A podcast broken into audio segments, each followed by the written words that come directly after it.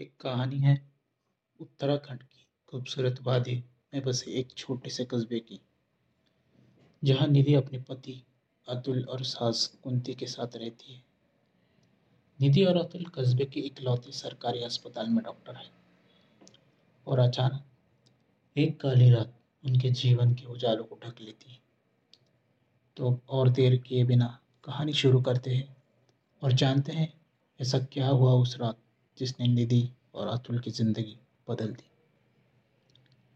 अरे बहू, तू इतनी रात गए, कहाँ जा रही है? बारह बजे के करीब रात को पानी पीने लेने उठे शांति जी ने अपनी बहू निधि से पूछा, जो कि तैयार होकर बस बाहर निकलने ही वाली थी। माँ, हॉस्पिटल में एक इमरजेंसी आ गई है। मेरा जाना बहुत ज़रूरी है। आप सो रही थी, इसलिए उठाना ठीक नहीं लगा। मैं बस दो घंटे में लौट आऊँगी। वो सब तो ठीक है, लेकिन आधी रात को एक गर्भवती गर्भवती स्त्री को ऐसे बाहर जाना अच्छा नहीं होता। और मैं तो भूल ही गई, कुछ देर में ग्रहण शुरू होने वाला है। नहीं नहीं तुम मना कर दे, कहीं मत जा। ग्रहण की परछाई तुझ पर नहीं पड़नी चाहिए। माँ, अब बेवजह परेशान हो रही हो। अकेली थोड़ी ना जा रही हो। ड्राइवर भी तो होगा। आप परेशान ना हो, बस थोड़ी देर एक की ही तो बात है। और माँ, मैं एक डॉक्टर हूँ। मैं ही अगर ऐसे अंधविश्वास में जीऊँगी तो बाकियों को क्या कह सकती? तू समझ नहीं रही बेटा। ग्रहण की रात काली शक्तियों की रात होती है, और गर्भवती स्त्रियों पर जल्दी हावी भी हो जाती है। लेकिन दीदी ने ना मानने पर मजबूर होकर उन्हें जाने देना पड़ा। अच्छा रुक, तू जाना ही है। तो ये माता जी का लॉकेट पहन ले अपने गले से लॉकेट उतार, दीदी को पहनाते हुए बोली, शांति जी। और एक शाल से खुद को पूरी तरह ढक के जा और कहा, शहर के रास्ते जाना जल्दी से चक्कर के मैदान वाले रास्ते से मत निकलना और सीधा हॉस्पिटल में ही गाड़ी से उतरना, समझी? हाँ माँ, मैं समझ गई। अब यह चाहूँ हाँ। मेरी माँ समझ गई। अब मैं चाहूँ, प्यार से सास के गले लगते बोली निधि।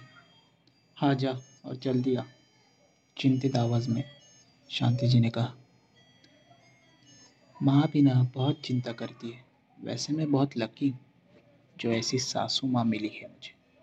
मन में मुस्कराते हुए निधि ने और हाँ ये गहने उतार लेती अगर ऑपरेशन करने की स्थिति आ गई और ध्यान नहीं रहा तो दिक्कत हो जाएगी। ऐसा सोच निधि ने चूड़िया, लॉकेट, अंगूठी सब निकाल कर पर्स में रख दिया। और अचानक ये मौसम कैसे बिगड़ गया? अभी तो बिल्कुल ठीक था। सोमू भैया, आप एक काम करो, वो मैदान वाले रास्ते से चलो। मौसम भी बिगड़ रहा है और वहाँ से जल्दी पहुँच जाएँगे लेकिन भाभी, वो रास्ता तो अपनी बात अधूरी छोड़ दी सोमू ने और कुछ नहीं होता काली पीली शक्तियाँ सब तब की अनुसार बातें हैं। अब चलो, बोली निधि। मजबूरी में सोमू ने गाड़ी मैदान वाले रास्ते मोड़ ली। एक तो घर, काली रात, उस पर से कुत्ते और सियार के रोने की आवाज़। माहौल को और भयानक बना रहे थे। यहाँ बस निधि की गाड़ी की हेडलाइट से निकलने वाली रोशनी ही दिख रही थी। बाकी दूर दूर तक सन्नाटा छाया हुआ था। कस्बे के लोग भूले से भी इधर नहीं आते थे। एक पल के लिए निधि का मन भी घबराया, लेकिन फिर मन को शांत करते हुए बोली सोमू भैया, जल्दी गाड़ी निकाल। जी भाभी बोलकर कार की स्पीड बढ़ा दी सोमू ने, लेकिन ये क्या? अचानक से टायर फटने की आवाज़ आई और एक झटके से गाड़ी रुक गई। निधि हड़बड़ाती हुई इधर उधर देखने लगी। क्या हुआ सोमू भैया? ये कैसी आवाज़? भाभी गाड़ी का टायर फट गया शायद। मैं देखता हूँ। आप गाड़ी में ही रुको।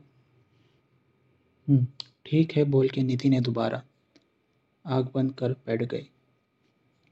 थोड़ी देर पर कांच पर ठक ठक की आवाज़ हुई। निधि ने आँख खोलकर देखा तो कोई नहीं था। शायद सोमू कुछ कर रहा है। उसी की आवाज़ थी। मन में बोल दोबारा आग बंद कर ली निधि ने। ठक ठक। फिर आवाज़ आई और यह आवाज़ फिर से और इतनी देर हो गई। अभी तक सोमू नहीं आया। सोचते हुए निधि ने गाड़ी से विंडो खोलकर सोमू को आवाज़ लगाने की सोमू भैया, क्या हुआ? इतनी देर और? अरे ये सोमू कहीं जवाब क्यों नहीं दे रहा? मैं ही देखती हूँ। निधि ने बिना समय गवाए गाड़ी से नीचे उतरी और सोमू को देखने लगी, लेकिन सोमू कहीं नज़र नहीं आया। ये सोमू कहाँ चला गया? परेशान होकर निधि इधर उधर देखने लगी। तभी उसे किसी बच्चे की रोने की आवाज़ सुनाई दी। ये इतनी रात को ऐसी जगह पर बच्चा कहा कहीं आसपास कोई घर तो नहीं? लगातार बच्चे के रोने की आवाज़ आ रही थी। निधि के कदम अपने आप उस तरफ़ बढ़ने लगे। थोड़ी देर जाने पर निधि ने देखा एक पेड़ के नीचे एक नवजात काले कपड़े में लिपटा रो रहा है। तभी जोरों से बिजली चमकी। और बारिश के साथ तूफ़ान उठने लगा। ओ गॉड, ये बिन मौसम बारिश और ये बच्चा, ये जंगल में क्या कर रहा है? तभी निधि के पैर पर किसी चीज़ से टकराई और वो गिरते गिरते वही किसी के ऊपर थाम लिया। संभाल के कहीं बच्चे को चोट न लग जाए। बहुत ही मीठी आवाज़ में बोली, वो अनजान औरत जिसने निधि को संभाला था। आप कौन? और इतनी रात ऐसी जगह पर? उस अनजान महिला ने पूछा निधि से। उसने लंबा सा घूंघट रखा था, जो कि निधि को अजीब लगा। मैं कावेरी हूँ। यही मैदान के पास मेरी झोपड़ी है। आपका ड्राइवर आया था मदद मांगने शायद। आपकी गड़ा, गाड़ी खराब हो गई है इसलिए। हाँ वो तो सोमू भैया है। हमारी गाड़ी खराब हो गई है, लेकिन सोमू भैया कहाँ निधि ने पूछा। वो थोड़ा आगे कस्बे में है। वहाँ मदद के लिए गए हैं। और मुझे आपके बारे में बताया। आप पेंट से है। और यहाँ अकेले है तो मैं आपके पास रहूँ जब तक वो नहीं आ जाते। बड़े ही रहस्यमय अंदाज में बोली कावेरी।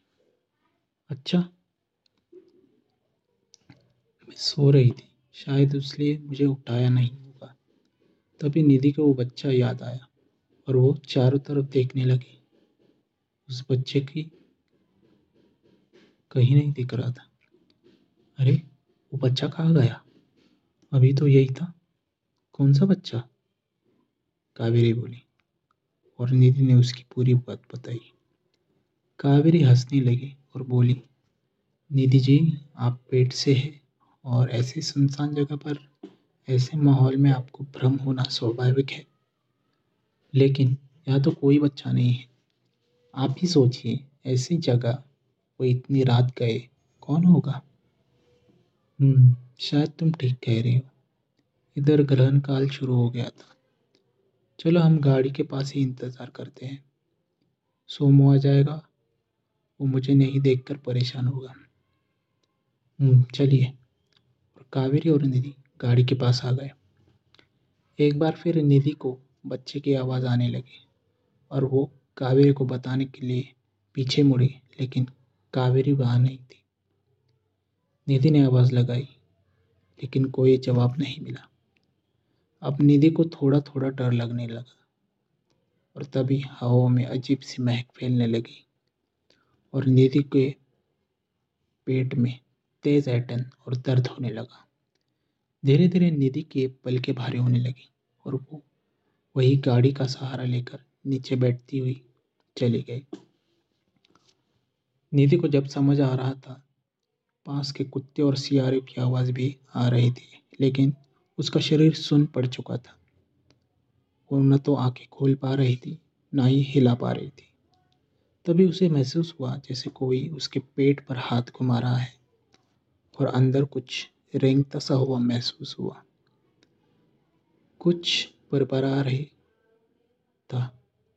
शायद सदियों का इंतज़ार पूरा हो गया, और ऐसा ही कुछ, लेकिन निधि चाहकर भी आँखें खोल नहीं पा रही थी। निधि की आँखें खुली तो अपने घर में थी। आ, उसकी सास और पति बगल में थे। अरे बेटा तुझे होश आ गया? लाख लाख धन्यवाद है ऊपर वाले का। तू सही सलामत है वरना हम तो इतने डर गए थे कि कुछ समझ ही नहीं आ रहा था। तुझे कितना मना किया मत जा। और गई भी तो मैदानी रास्ते से। मना किया था ना। अगर आज ये लड़की नहीं होती तो मुझे खो चुके होते, शांति ने कहा। निधि ने देरी से उठते हुए पूछा, कौन सी लड़की माँ?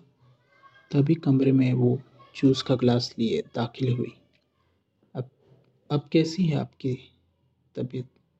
आप ठीक महसूस कर रहे हो ना?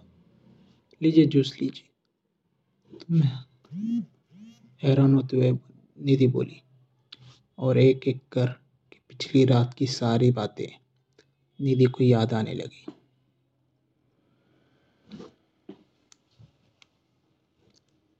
अचानक सोमू कहाँ गायब हो गया?